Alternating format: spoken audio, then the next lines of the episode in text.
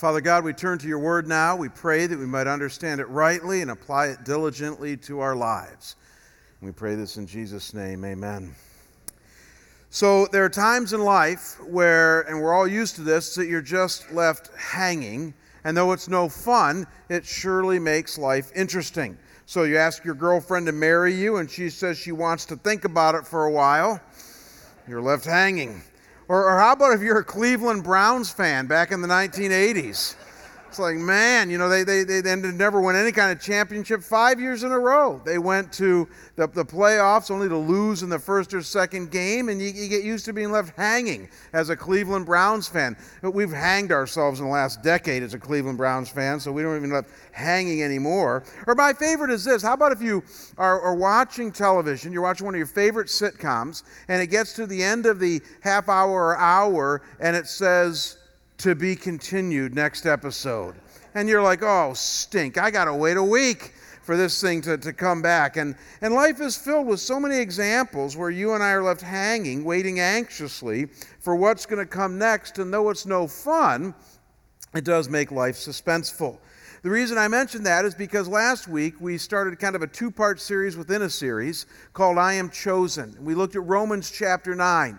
And I got to tell you, this doesn't happen very often in the Bible, but at, the end of chapter 9 of Romans, you are definitely left hanging. And many of us felt that uh, when we were doing our study last week, because Romans 9 presents a thesis, a truth about God, that at one and the same time is both comforting and securing, but also leaves us with a lot of unanswered questions, and it leaves us hanging. So, what I want to do is to hang no more, and I'm going to dive right back in today, and we're going to pick up our study, moving now into chapter 10 to try to complete what we started talking about last week.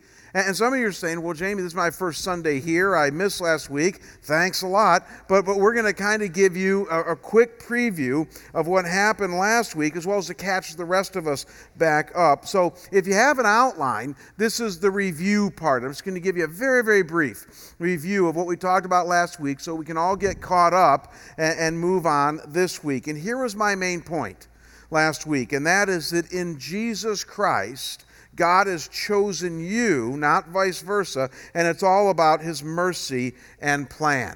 That's what Romans 9 teaches us. That if you are a believer here today in Jesus Christ, someone who has clearly become a Christian by placing your faith in Christ, Romans 9 tells you that you are now one of the chosen and that God from eternity past has chosen you to be his child. That even though it seems like you chose him, Romans 9 pulls a fast one and says, No, God chose you. And we noted then that this means all the aspects of your coming to Him were of His doing.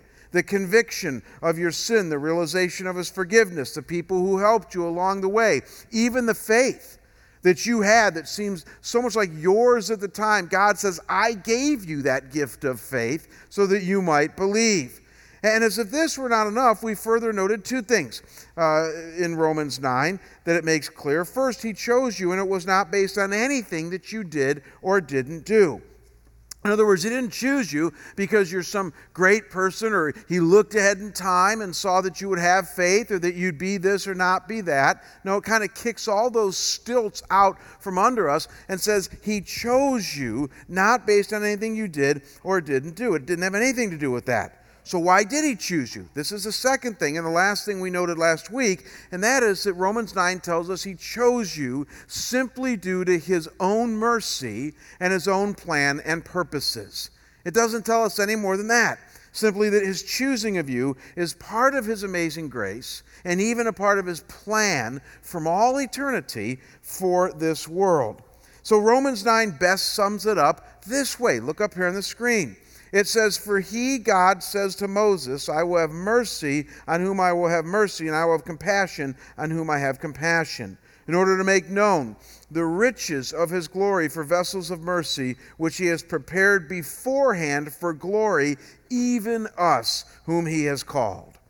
It's mind boggling, to be sure, to think that God and God alone is ultimately the one in charge of our salvation and life, and it unquestionably leaves us hanging with a lot of questions uh, that we have in response to this, even for some people, some objections. And if you remember at the end of last week, I told you that by design, I wanted to leave you hanging. Eh, because I think way too many Christians, when confronted with this idea of God's grace, that really your salvation is about His grace, they quickly move to try to answer the objections, to make sense of this, to try to find some combination of how this fits in with our will, as Troy mentioned. And though we're going to do that today, I, I got to tell you, we needed to spend a week, hopefully, just parking in front of this idea that He chose us and let that sink in and let your heart be grateful. No matter how you explain this, no matter how you reconcile this and make sense of it, don't water down or diminish the absolute sovereignty of God in your life. Let it sink in. That was my challenge to you, and park in front of it for just a little while. And hopefully, you spent some time doing that. If you're a believer in Jesus Christ, the Bible says that you have been chosen for His glory, period. Now, I know because I hear things that many of you did try to park in front of this truth this week, but that you also had a lot of discussions trying to make sense of this. Phone lines, Bible studies, email exchanges, family dinner tables have been, have been discussing this week how all of this could be and how it fits in with our own freedom and even our own choice. Theologians have been wrestling with this conundrum for 2,000 years, even longer now. And, so it's natural that you and I would wrestle with this. And that's what I want to do here this afternoon. And I'm going to do so in kind of a Socratic message or method. Three questions that I want to ask and answer. You'll see that in your outline in the center of your compass. Three questions that I think get to the heart of what's going on with this issue that might help take some of the edge off of the raw determinism that you felt last week. Three questions that might help us understand God's sovereignty and our choices. And obviously, the first and critical question would be this What about my choice? Is it real? Does it count?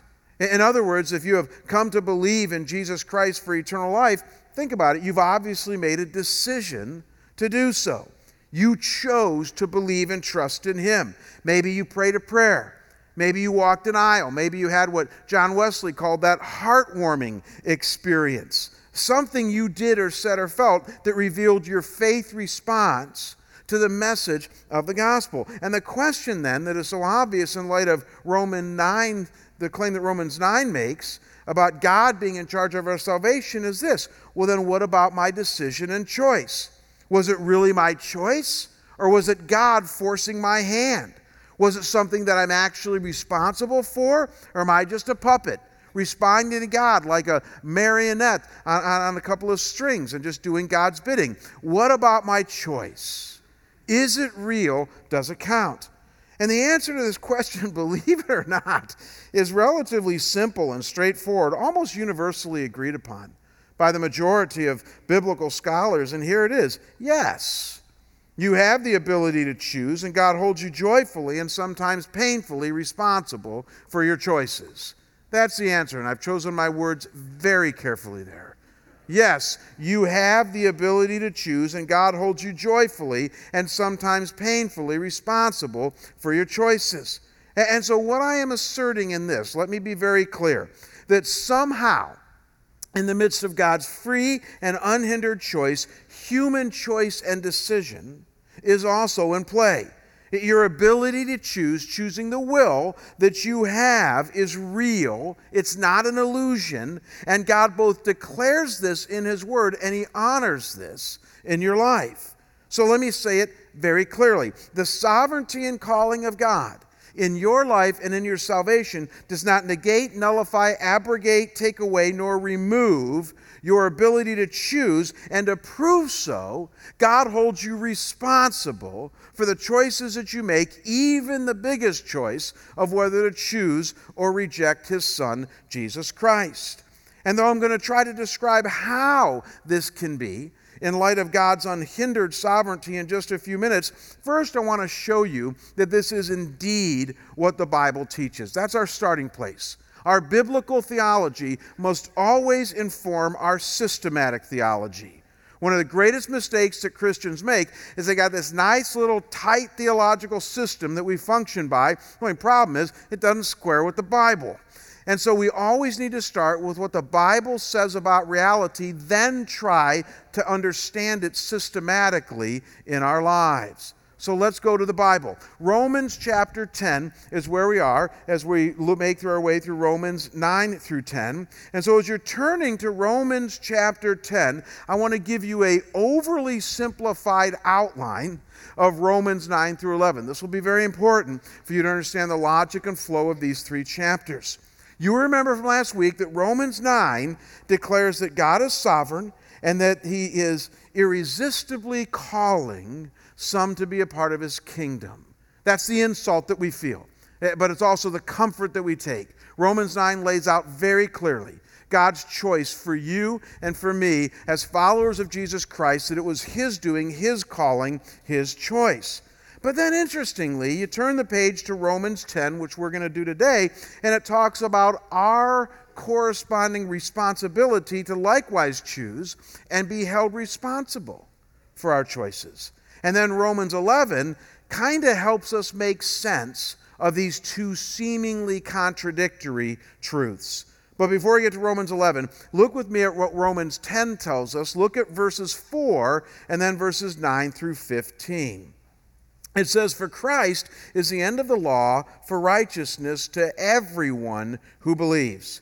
Then skip down to verse 9. That if you confess with your mouth Jesus is Lord and believe in your heart that God raised him from the dead, you will be saved. For with the heart man believes, resulting in righteousness, and with the mouth he confesses, resulting in salvation. Here it is. For the scripture says, Whoever believes in him will not be disappointed, for there's no distinction between Jew and Greek. For the same Lord is Lord of all, abounding in riches for all who call upon him. For whoever will call upon the name of the Lord will be saved. How then can they call upon him they have not believed? And how can they believe if they've not heard? And how can they hear without a preacher? And how shall they preach unless they are sent? Just as it is written, How beautiful are the feet of those who bring glad tidings of good news. Now, folks, contained in this passage here is what theologians for 2,000 years now have labeled a universal call to believe and trust in Jesus Christ.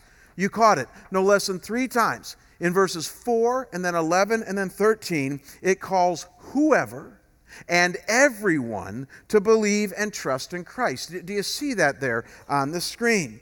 And we know from the context here that this means all humanity. Some try to weasel out of this by saying it's just referring to a subset of humanity.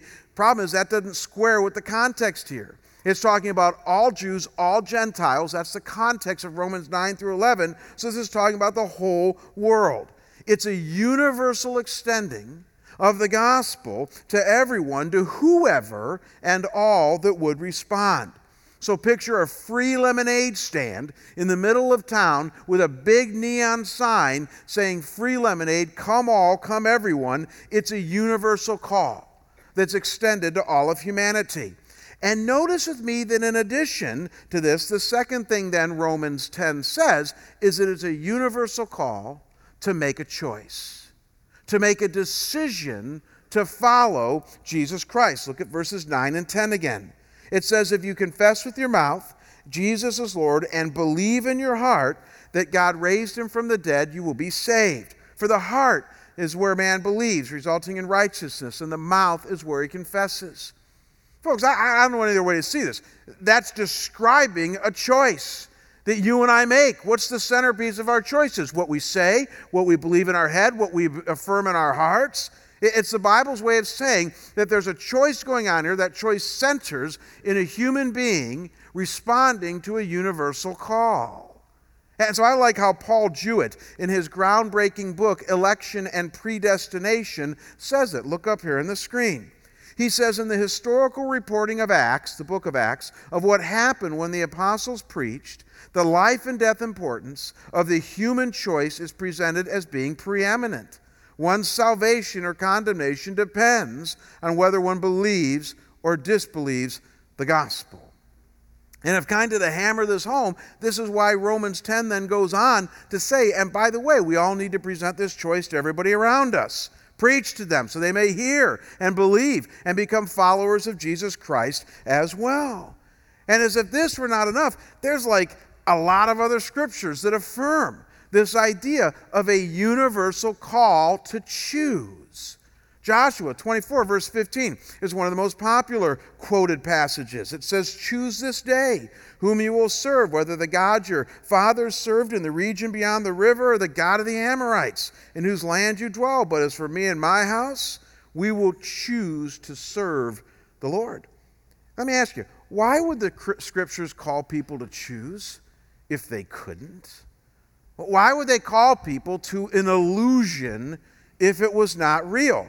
Revelation 22 17, three verses before the end of the entire Bible, says this The Spirit and the bride say, Come, and let the one who hears say, Come, and let the one who is thirsty come.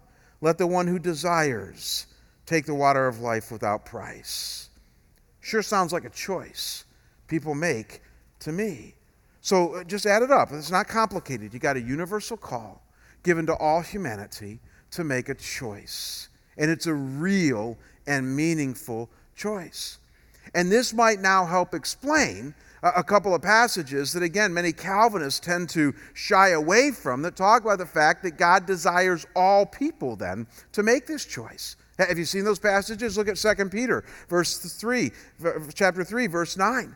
It says, The Lord is not slow to fulfill his promise, as some count slowness, but is patient toward you. And here it is, not wishing that any should perish, but that all should reach repentance.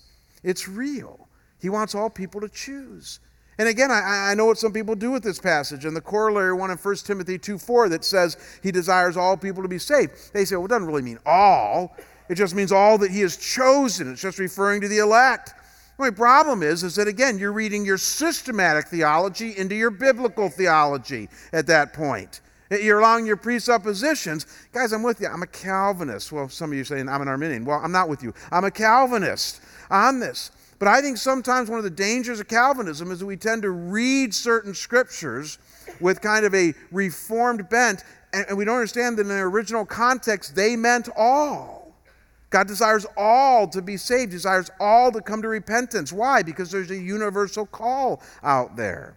And so don't try to explain this away. It's a universal call from God, calling all people who He desires to be saved to choose and believe. The scriptures clearly affirm that you are called to choose, and God holds you joyfully and sometimes painfully responsible for your choices. And so, why is this important? Well, for those of you who walked away last week feeling an insult to your will because of the strength of the teaching of Romans 9, maybe now you can see why it's important that you turn the page or that it's important that you come back for part two. And, some of you are going, Jamie, it just sounds like you're speaking out of both sides of your mouth. I get to that in a minute. I got teenagers. I speak out of both sides of my mouth all the time. But, but, but I'll explain what I'm doing with this in a minute. But, but let's just note again how prevalent this view that God still calls us to responsible choosing and holds us responsible for it is. Listen to Wayne Grudem, our own Wayne Grudem, who's written the groundbreaking systematic theology, a Calvinist in his own right. Listen to what he says. Look up here on the screen. He says, Scripture nowhere says that we are free in the sense of being outside of God's control, but we are nonetheless free in the greatest sense that any creatures of God could be free. We make willing choices, choices that have real effects. We are aware of no restraints on our will from God when we make decisions. We must insist that we have the power of willing choice, and otherwise we will fall into the error of fatalism or determinism and thus conclude that our choices do not matter or that we can re- not really make willing choices. So, what about my choice? Is it real? Does it count? Guys, I'm telling you, yes. The Bible affirms this in Romans 10. Now, with that understanding, let's take this further and try to wrestle now with this. When one affirms the truth of Romans 10 and other scriptures that talk about human choice and its validity, while at the same time, as we did last week, not shying away at all from God's absolute sovereignty in choosing us whom he who have believed, eh, it opens up a whole nother set of problems when you do this. So listen to how William Barclay a great old commentator, commenting on Romans 9 and 10, kind of sets it up. He says, and I quote, The Bible here sets two things side by side. Everything is of God, but also human choice.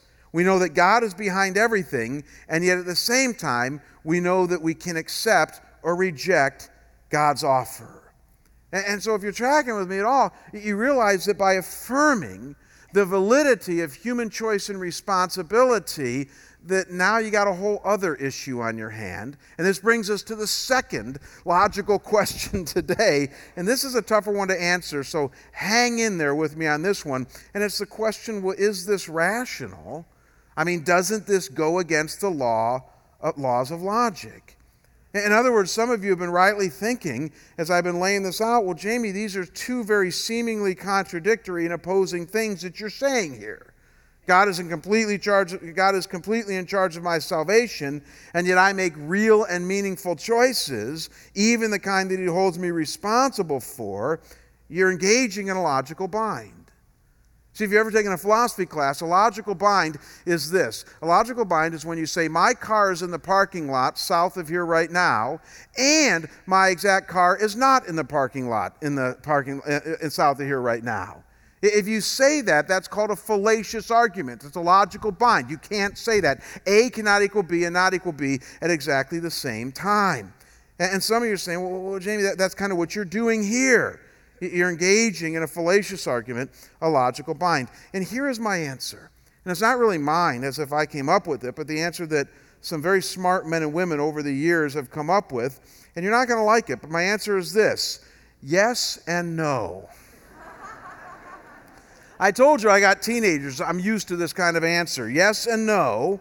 But what I mean by that is that push beyond the limits of our rationality, I would suggest to you here that both of these truths, God's unshakable sovereignty and our responsibility to choose form the paradox of grace. And you're going to want to dial into that word paradox. Listen closely.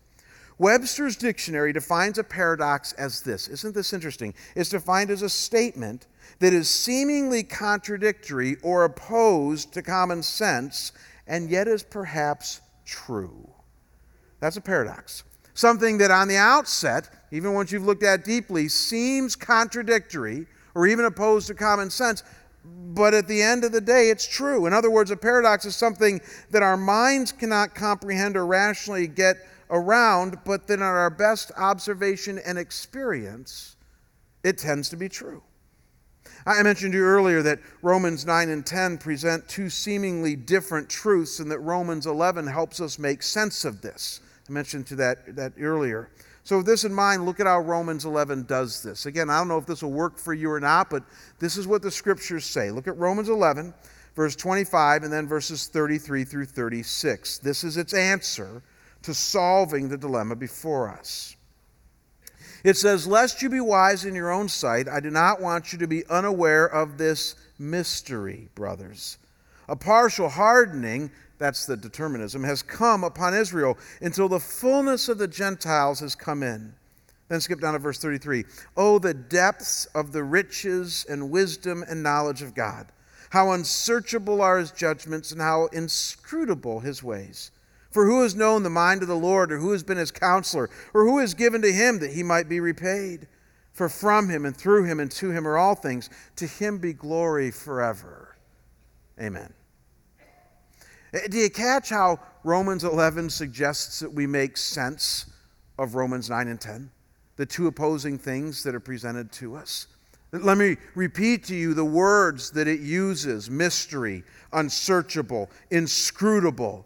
Who knows the mind of the Lord? In other words, if I'm reading this right, what it's telling us here is that we have when it comes to God's unconditional calling and yet our declared ability to choose and believe, it's a paradox. It's a mystery that transcends the boundaries of our rationality and logic into the realm of God's unfathomable truth. And so it's telling us that both are true here sovereignty as well as human responsibility. And more importantly, as we're going to wrap up here in a few minutes, we need to live in the realm of both. We need to, to live in the realm of making wise decisions and choices as if our choices matter, but then trusting and resting fully on God's unhindered sovereignty. And even though we can't make sense of this completely in our minds, we have to chalk that up to the fact that it's a mystery, but God's word declares both are true. And what you need to know is that other verses kind of hint that we need to back off this stuff too, that we need to at some point declare that God's ways are higher than our ways. Look at Isaiah 55, verses 8 and 9. When Israel was wrestling with all the judgments coming from God and why this is and why God would do that and what he's up to. And, and, and it says this For my thoughts are not your thoughts, neither are your ways my ways, declares the Lord. For as the heavens are higher than the earth, so are my ways higher than your ways, and my thoughts higher than your thoughts. Folks, listen. There are some parts of scriptures, thankfully few, that are paradoxical in their teaching. I believe they go higher than our finite thinking. They transcend the realm of human logic and understanding, but you still need to affirm their truth. And when it comes to the issue before us today, experts for hundreds of years now, they, as they have wrestled with this, have finally admitted it's a paradox that His grace has saved you fully and unconditionally. No bones about it. But you had a choice, a willing choice, a real and meaningful choice, and both are true. Whether you can explain it or not, both are true. And, again, I know how some respond at this point. If you and I are having a cup of coffee, you might be tempted to respond this way right now, as I have in the past. You might be tempted to say, Jamie, that's too easy of an out. You just can't cry mystery when you can't explain something. That's too easy. And in one sense, I'd say, You got me. I, mean, in one sense, I, would say that I too can't stand lazy Christians who intellectually don't wrestle with issues, and whenever they can't explain something, they say, Well, it's a mystery. We all know Christians like that. But I would also say, in all fairness, I don't think I'm being that here. I've wrestled with this a lot. So have people for 2,000 years. And yet the reality is, is that there are some issues, just a few, that the Bible affirms that we're not going to completely get. And maybe this will help, maybe this won't, but guess what? We're not alone on this issue. In other words, try explaining the Trinity to somebody. Have you ever done that? I love it when Christians try to explain the Trinity. They think they got it all figured out. They say, well, Father, Son, and Holy Spirit, it's like three in one oil. I'm like, eh, you're a heretic. That's not true. Because you see, it's 100% God, 100%, uh, the Holy Spirit's 100% God, Jesus is 100% God, the Father's 100% God, but there's only one God. So it was like it's like water. It comes in three different forms, you know, ice and steam and liquid. And I go, eh, heretic, because that's not true either. That's called manifestation theology. It's not just that God is manifest in three forms. No, no, He is in essence. Three distinct persons, but one God. How do you explain that? You don't. At the end of the day, you're going to call it a mystery. Or how about what theologians call the hypostatic union of Christ? The fact that Christ is 100% man and 100% God. Not 50 50, but 100% both. How do you explain that? Or even how do you just explain the providence of God to somebody? You ever tried that, Frank? Like, you explain to somebody, how, how can God be everywhere all the time, listening to every prayer, seeing every human heart, he is one multitasking God, isn't he? I mean, how can God do that? You and I cannot get our heads and hearts around how God can even be providential. And again, what you know is that other disciplines do this as well. You know, if anybody ever says to you, that's an easy out, ask them what they do. My brother's a physicist. He's got his bachelor's in physics, his master's in computer engineering. He understands to the best of his ability Einstein's general theory and relativity and, and, and, and quantum mechanics and subatomic physics and all the stuff that I could never understand at all. And if Peter was here today, he would tell you uh, very clearly that when it comes to light functioning as both a wave and a particle, they cannot explain how that can be. For years, they thought that light had to function either as a wave or as a particle, but now they know that it functions as both. And when you ask somebody schooled in physics, how can that be? They'll say it's a mystery. But nobody sits there and says, well, that's an easy out. We just go, well, that, that, that's what we understand at this point. So other disciplines do this as well. And this is why I say when it comes to the paradox of grace, human responsibility, God's sovereignty, if you ask me if it's rational, I'll say yes and no. It's rational in the sense that we can understand both truths. and that they actually work together and that Scripture affirms both.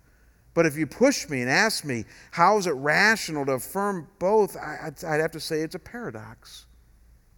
This is what D.A. Carson calls compatibilism. He argues that when you take God's unshakable sovereignty and human responsibility, while it's a mystery, at the same time, it's not a contradiction because they're both compatible. They're compatible in our experience, and they're compatible as we live them out.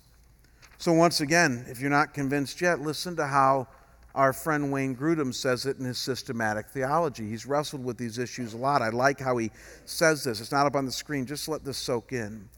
He says, God causes all things that happen but he does so in such a way that he somehow upholds our ability to make willing, responsible choices, choices that have real and eternal results and for which we are held accountable. He says exactly how God combines his providential control with our willing and significant choices, Scripture does not explain to us.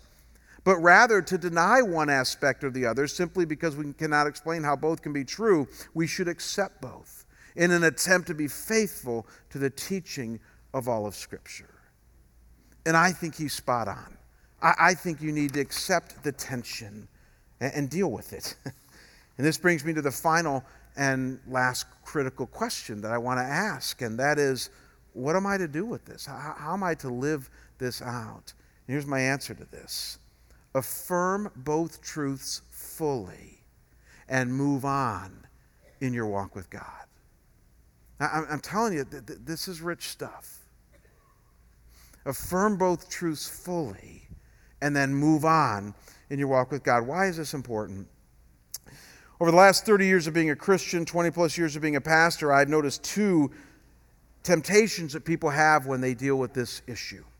The first temptation, and you all have friends like this, maybe even it's you, is that when you deal with human responsibility and God's sovereignty, is that you get so frustrated, you throw up your hands, and you end up saying, I don't want to deal with this. I'm burying my head in, my, in the sand. Don't talk to me about this anymore. That's what some people do. I've done that in the past. I've gotten so sick and fed up, almost nauseated with the, the trying to go so deep in understanding this and, and the roadblocks that you get and the dead ends that I just say, you know what, just give me the daily bread. I'm moving on. I know that was a cheap shot of the daily bread again, but I like the daily bread. I do. I like the daily bread.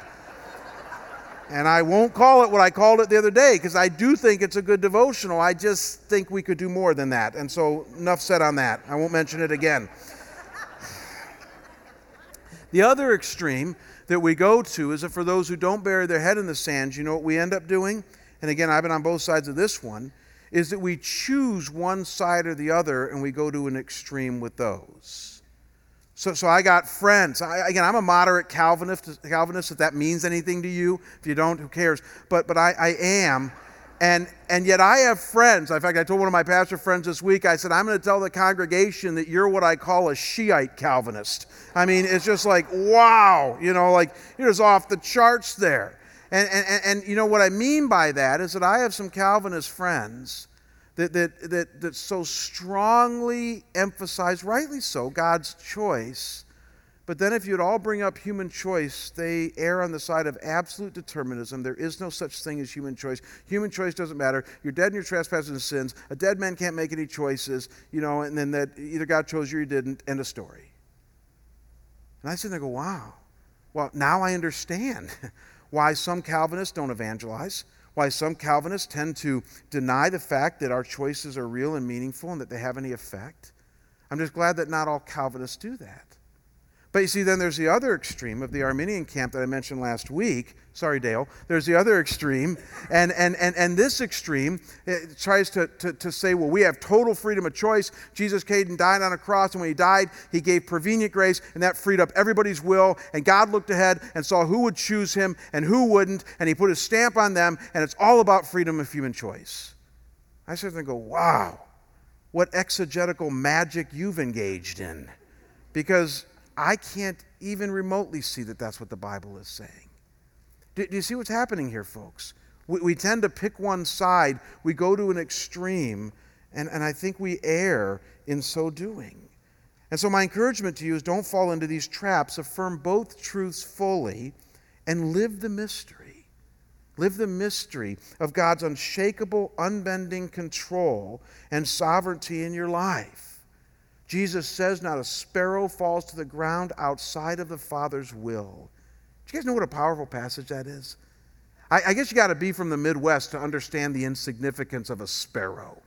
Sparrows are to birds what goldfish are to fish. Don't ever forget that. Goldfish are not like wide mouthed bass, you know, they're not like, oh, gee, I caught a goldfish. Who cares? That was Jesus' point. I know some of you are going to write me emails. I like my goldfish. Oh, gosh, leave me alone. Anyways, Jesus' point in this teaching was that sparrows are not like a bald eagle. Sparrows are not like these birds that anybody cares about, except who? God.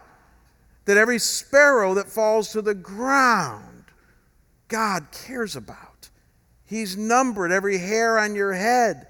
Guys, don't ever, ever diminish His sovereignty. He is in that much control of your life.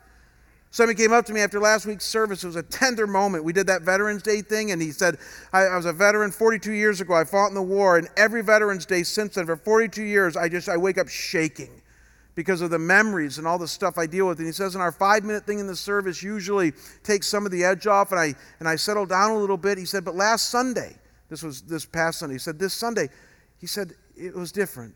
Because when you laid out God's sovereignty and control and how awesome and big He is. He said, I stopped shaking. He said, it's, it's that powerful to think that He chose me.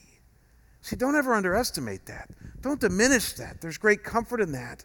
At the same time, while you're doing that, choose each day the things that are right and good. Make wise decisions and choices and live. People that use God's sovereignty as an excuse not to choose, I think are making a great error.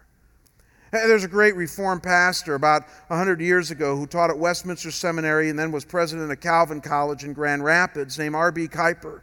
And at one point, he was writing on this idea of God's sovereignty and human choice. And he came up with an analogy that many of you might have heard before, but it's gone down, at least in my world, as one of the best analogies on how to live out what we're talking about here today. Look up here on the screen. Let me read it to you. I love this.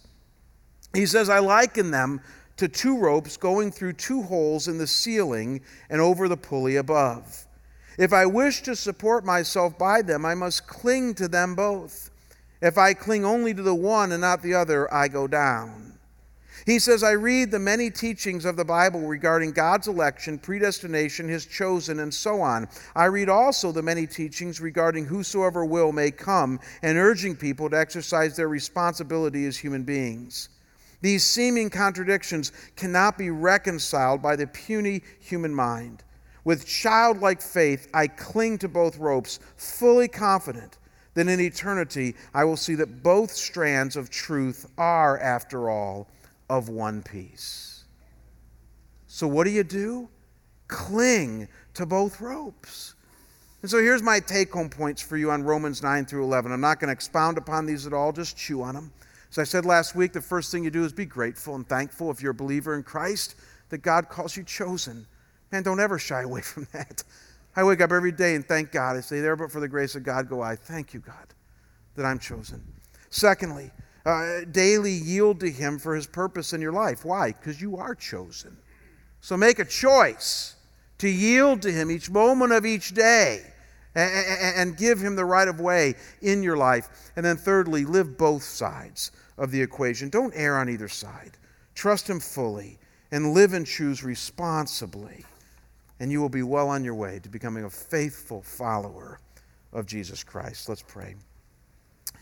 Father, I thank you for your word. And even as Peter says, when there are difficult things to understand in your word that unstable people try to twist, that, Lord, we can still make sense of these things and most importantly, live them out.